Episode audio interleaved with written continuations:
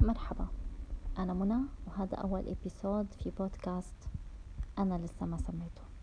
أنا فعلا ما سميت البودكاست اليوم واحد وعشرين مارس عشرين عشرين الساعة عشرة المساء بتوقيت الإمارات.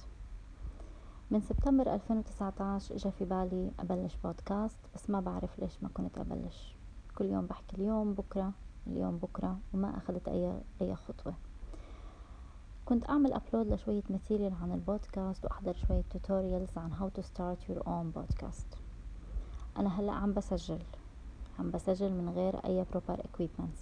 أنا بسجل عن طريق الآيفون فبعتذر عن أي bad resolution وأي صوت في ال background إن شاء الله مع الأيام بنطور الموضوع بصير more professional هذا البودكاست هو بودكاست اجتماعي ثقافي رح نحكي فيه عن كل إشي وأي إشي بخص حياتنا وبيأثر عليها. أنا بصراحة ما عندي أي target لعمر معين. بتمنى المواضيع تكون جذابة لفئات عمرية مختلفة وممكن كمان تكون في حلقات بلغة إنجليزية. أنا ممكن أفسر أنه سبب اختياري لهاليوم ت launch أول episode هو قعدة البيت في ظروف التوجيهات بسبب كوفيد 19 أو كورونا فيروس يمكن لو ما إجا كوفيد 19 وكانت حياتنا طبيعية كان ما بلشت وضليت أجل كالمعتاد. شفتوا قديش إنه إحنا عنا وقت يمكن يكون ضايع من غير ما نحس فيه.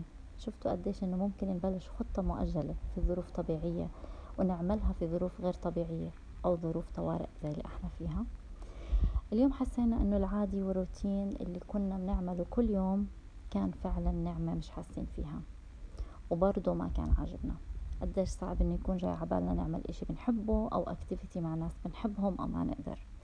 حتى اللي بنحبهم. لازم نخلي في بيننا وبينهم social distance هلأ حتى الشغل اللي كنا نروحه اليوم رح نعمله من البيت. قديش الحياة فيها تفاصيل ما كنا مقدرينها. اتعلمنا إنه نحافظ على صحتنا لإنه لو صحتنا صار فيها إشي معناتها أهلنا والناس اللي بنحبهم معرضين لهالإشي نفسه. أنا في البيت لإنه صحة غيري صارت كمان أولوية بالنسبة لي هاي الأزمة علمتنا الامتنان gratitude اللي كنا نسمع فيه وبدنا نطبقه في حياتنا.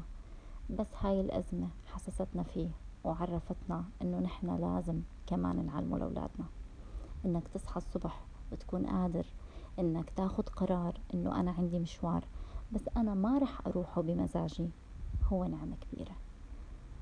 هذا الإبيسود وليد اللحظة ونعمل من غير أي سكريبت. أخيرا بتمنى لكم دوام الصحة. Be safe and stay home.